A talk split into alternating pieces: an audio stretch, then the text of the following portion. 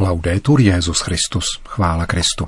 Posloucháte české vysílání Vatikánského rozhlasu v pondělí 31. prosince.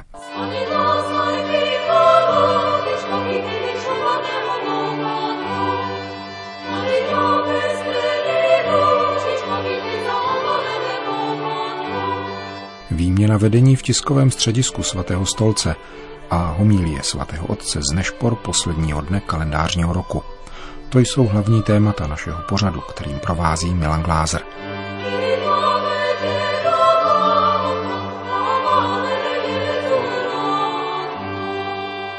Zprávy vatikánského rozhlasu. Vatikán. Svatý otec dnes přijal rezignaci na úřad ředitele a místo ředitelky tiskového střediska svatého stolce Grega Berka a Palomi Garcí Ovechero a zároveň jmenoval dočasným ředitelem této instituce Alexandra Gisotyho, dosavadního koordinátora pro sociální sítě na Vatikánském úřadu pro komunikaci.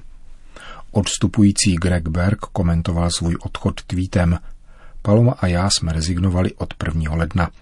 Vzhledem k přechodnému období ve vatikánských komunikacích si myslíme, že je lepší, aby svatý otec měl naprostou svobodu ve vytváření nového týmu. Prefekt úřadu pro komunikaci Paolo Rufini poděkoval odcházejícímu vedení, které, jak podotýká, jmenoval do úřadu před dvěma a půl roky jeho předchůdce Monsignor Dario Eduardo Vigano. Během těch několika měsíců společné práce, píše Rufíny, který byl papežem jmenován letos v červenci, jsem mohl ocenit jejich profesionalitu, lidskost a jejich víru. A děkuji proto za jejich oddanost, s níž až dosud pracovali. Právě jejich významné nasazení přispělo k reformě, která dnes, aby byla dovršena, jak sami tvrdí, vyžaduje rychlé předání štafety v duchu služby církvy, pojící nás všechny.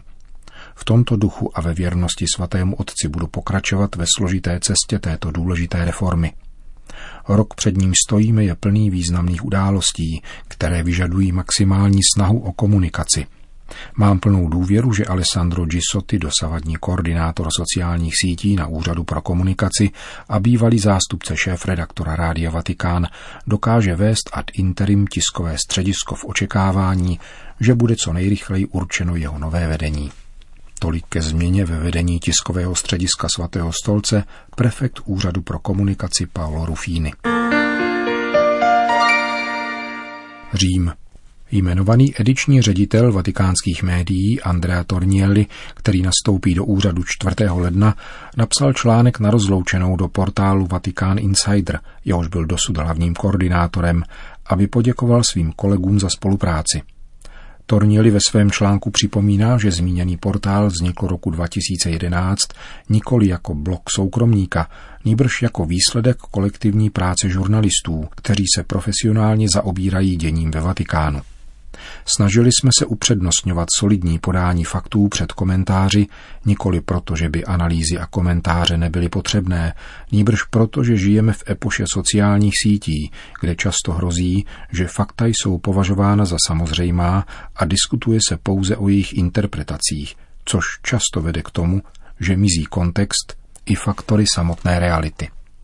Snažili jsme se proto ukazovat, píše dnešní ediční ředitel vatikánských médií, že ne všechno, co se v církvi děje, je vždycky nové a revoluční, čehož doklady existují v minulosti a že dobrá informace o dvoutisícileté instituci nemůže nikdy odhlížet od dějin.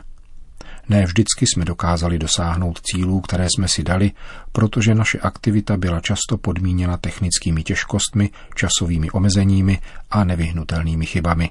Rostoucí zájem o naši práci nás však během těchto let přiměl k většímu nasazení a k lepší organizaci práce.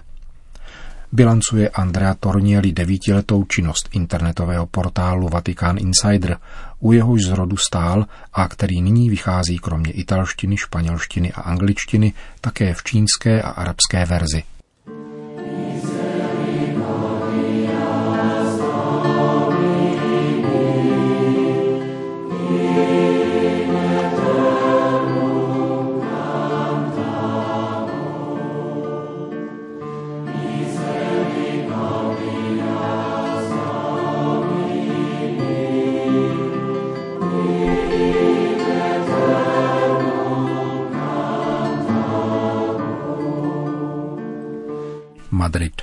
Setkání mládeže, které každoročně pořádá ekumenická komunita Tezé a letos se koná v hlavním městě Španělska, předalo štafetu polské Vratislavy.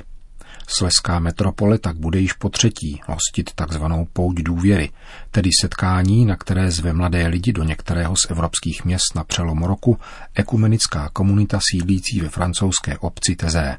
Jde o setkání, jehož účelem není společné vyznávání určité křesťanské denominace, nýbrž poskytnutí možnosti komunikace mladým lidem, kteří hledají svoji náboženskou identitu a nebo se chtějí seznámit s druhými. Nynější převor zmíněné komunity bratr Alois mluvil v jedné z meditací, které vedl v Madridu právě o důvěře. Důvěra, řekl, není slepá, ani naivní či iluzorní. Umí rozpoznat dobro od zla. Je to jistota, že se nezávisle na okolnostech, ba i uprostřed temnot, vždycky může otevřít cesta vedoucí k životu. Důvěra není pasivní, je to síla, která v každé situaci nutí udělat další krok směrem k plnosti a pomoci druhým. Důvěra budí představivost, dává odvahu a připravenost riskovat. Pro obnovu důvěry potřebujeme někoho, kdo nám důvěřuje, přitáhne a uhostí. Pro učedníky nebyl Ježíš pouze učitelem, který je poučuje, nýbrž tím, kdo jim nabízí společenství a posílá je místo sebe, protože jim důvěřuje. Kéž bychom uměli v Ježíši vždycky spatřovat toho, kdo plně důvěřuje nám. Žádná společnost nemůže žít bez důvěry, řekl dále bratr Alois a s odkazem na moto letošní madridské pouti důvěry, nezapomínejme na pohostinnost, prohlásil – Chceme svojí poutí po této zemi být znamením naděje. Naděje, že civilizace založená na pohostinnosti je možná. Všichni jsme součástí téže rodiny. Potřebujeme se navzájem více než kdy jindy. Převor komunity Teze oznámil dějiště příštího setkání mládeže za přítomnosti madridského arcibiskupa kardinála Carlose Ozoro, který promluvil o širokém srdci, jež sdílí svoje duchovní, intelektuální a materiální bohatství jakož i vratislavského arcibiskupa Andřeje Šemeněvského, který povzbudil k prohloubení a pokračování cesty, vytyčené předchozími setkáními.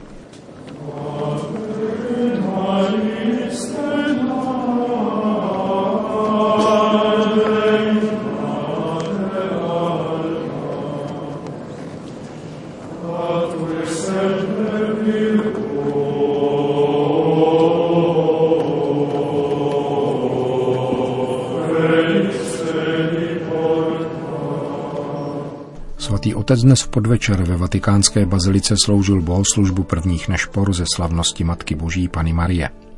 Jako každý poslední den v roce zněl pak před vystavenou svátostí oltářní hymnus Te Deum na poděkování za rok 2018. Papež František pronesl homílí na krátké čtení z liturgie večerních chval, vzaté z listu Galatianům. Když se naplnil čas, poslal Bůh svého syna, narozeného ze ženy, podrobeného zákonu, aby vykoupil lidi, kteří podléhali zákonu. Tak jsme byli přijati za syny. Al termine dell'anno la parola di Dio ci accompagna con questi due versetti dell'apostolo Paolo. V závěru roku nás provází Boží slovo těmito dvěma verši apoštola Pavla. Je to stručný a hutný výraz, jakási syntéza nového zákona, podtrhující moment rozhraní, kterým je právě konec roku. První výrok, který nás upoutá, zní Naplnil se čas a nabývá zvláštního významu v těchto závěrečných hodinách kalendářního roku, kdy více vnímáme potřebu, aby plynoucímu času něco dalo smysl. Něco, nebo lépe někdo. A ten někdo přišel, poslán Bohem. Je to jeho syn, Ježíš. Jeho narození jsme slavili před nedávnem. Narodil se z Pany, podroben zákonu, židovské dítě podléhající pánovu zákonu. Ale jak? Jak může být znamením, že se naplnil čas? Jistě, prozatím je skoro neviditelný a bezvýznamný. Až uplyne jen o málo víc než 30 let, uvolní onen Ježíš neslíchanou sílu, která působí dosud a potrvá celé dějiny. Tato síla se jmenuje láska. Láska dává plnost všemu, i času. A Ježíš je koncentrát veškeré boží lásky v jediné lidské bytosti.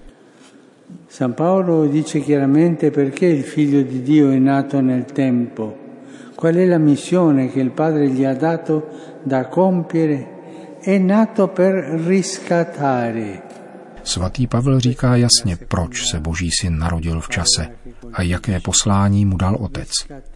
Narodil se totiž, aby vykoupil. To je druhé slovo, které se nás dotýká. Vykoupit. To znamená vyprostit z otroctví a navrátit svobodu, důstojnost a svobodu vlastní synům. Otroctvím, které míní apoštol, je zákon, chápaný jako soubor předpisů, které je třeba dodržovat. Zákon zajisté člověka vychovává, i je pedagogický, ale nevysvobozuje člověka z jeho hříšného stavu.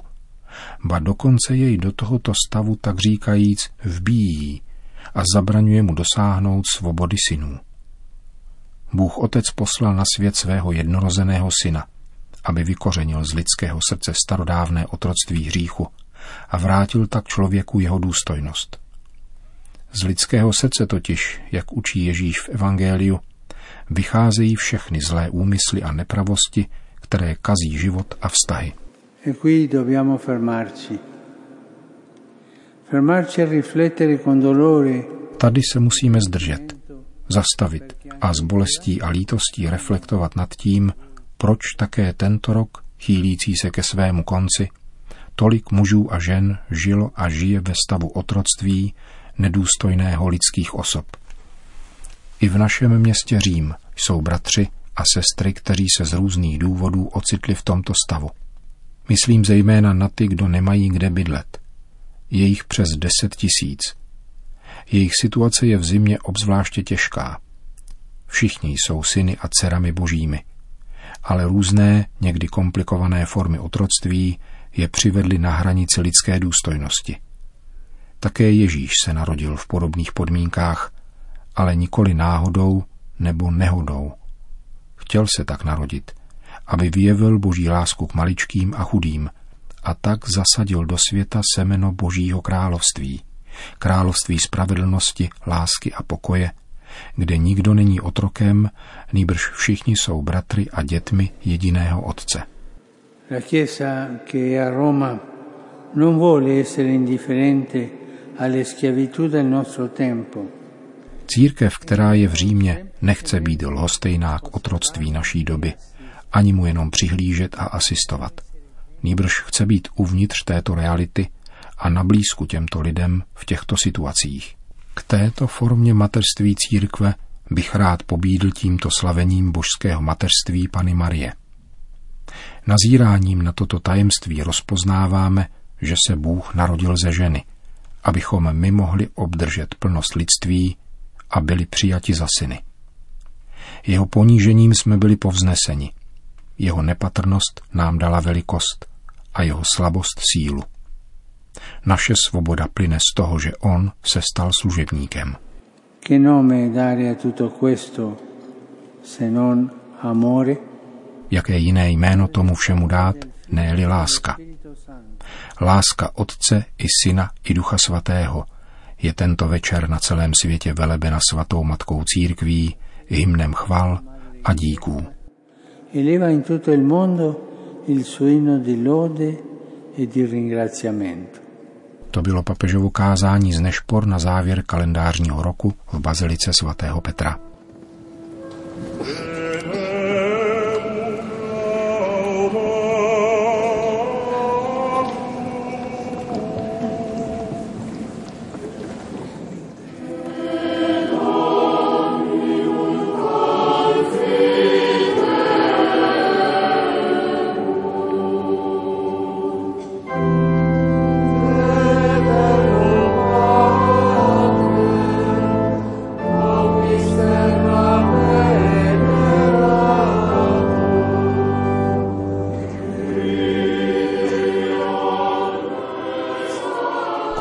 České vysílání vatikánského rozhlasu. Chvála Kristu, laudetur Jezus Christus.